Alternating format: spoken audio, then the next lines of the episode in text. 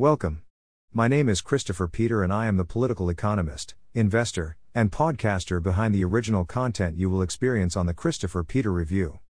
As a political economist, I aim to find ideas that can create the greatest amount of good for the greatest number of people. I review salient current events and discuss the impact these events have on our public policy, our economic outcomes, and our overall society and what is the optimal approach.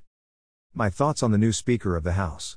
I am not sure how excited someone can expect the public or their base to be for the third or fourth choice on the list of speakers. A relatively low profile Louisiana based Republican with a strong background and value system.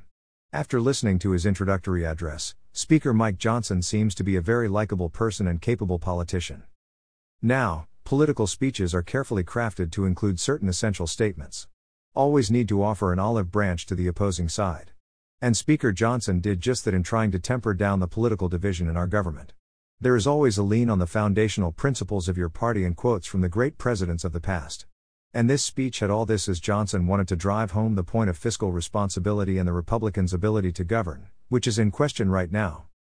Speaker Mike Johnson is a relatively low profile politician to rise into such a high profile position. Outside of his home state of Louisiana, many probably have never heard of him, which is not typical of a candidate for such a critical role in the federal government. Typically, we see speaker candidates come from a handful of rising stars from their respective political party. But, when the first three or four candidates flame out, you are going to end up with one who is not as widely known. This is an opportunity for Speaker Johnson to show that good governance is not solely from the media darlings featured on the night news show circuits. Lower profile candidates are elected by people as well and can lead at the highest levels when called upon. More importantly, he must show that he can bring the party together, which seems fractured. I like the fact that he acknowledged Kevin McCarthy not just for being his predecessors, but for being the person most responsible for getting enough Republicans elected for the party to gain control of the House. Usually, your best fundraiser gets the top spot. And McCarthy has been a critical ally for Republicans in the races not only in the blue state of California, but nationwide.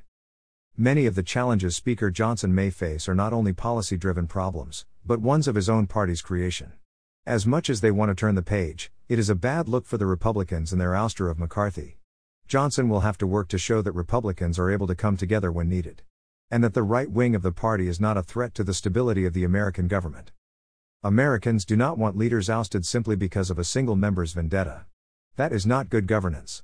This gives Democrats a major talking point in the next election cycle as they will try to regain control. Sometimes the narratives may be more powerful than the records.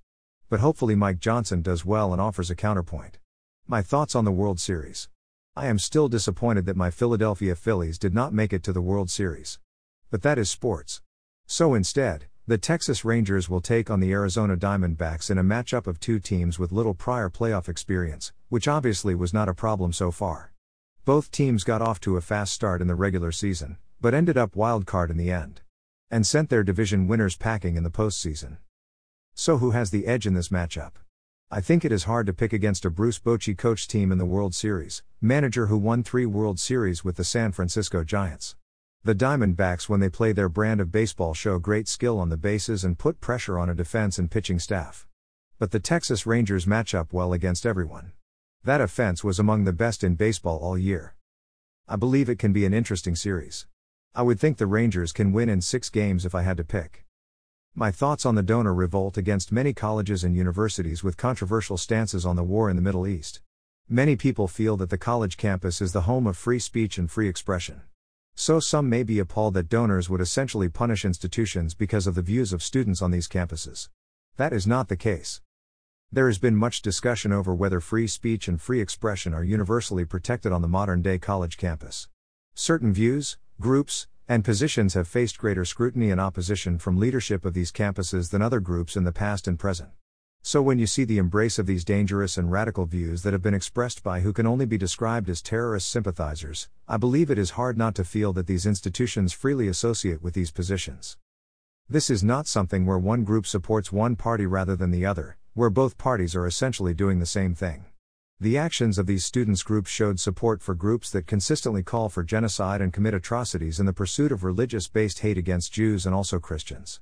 The whole social justice movement that some weak minds fall victim to is that they sympathize with any claim of injustice and do not do their homework to really see the morality of the actions. There are certain actions that are completely unjustifiable. In a society, people have the right to free speech and intellectual diversity, but people have the right to counter speech and to call out positions that are not based on a real view of history, complete set of facts, and reality based moral code that aligns with common standards. The frequently distorted narrative used to justify the unjustifiable terrorist actions is always a claim of victimhood, but the facts do not bear out these claims. This is why one must not think with their heart but their head. Facts, evidence, and data are important. One must really understand if something that causes an emotional response from them is legitimate or not. Why would anyone want to fund those types of sentiments? Especially if you are from the side that is the actual victim. Why would someone want to fund something that offends them to the core of their being? I think it is right that donors rethink their donations. And companies rethink their recruitment strategies. Now, I believe that colleges and universities play a great role in society. But they become home to too many radicals and too many people who demonstrate behaviors that are not tolerated in any other area of society. Thank you for experiencing this special content on the Christopher Peter Review. Please continue to visit daily for more content. Thank you and talk to you tomorrow.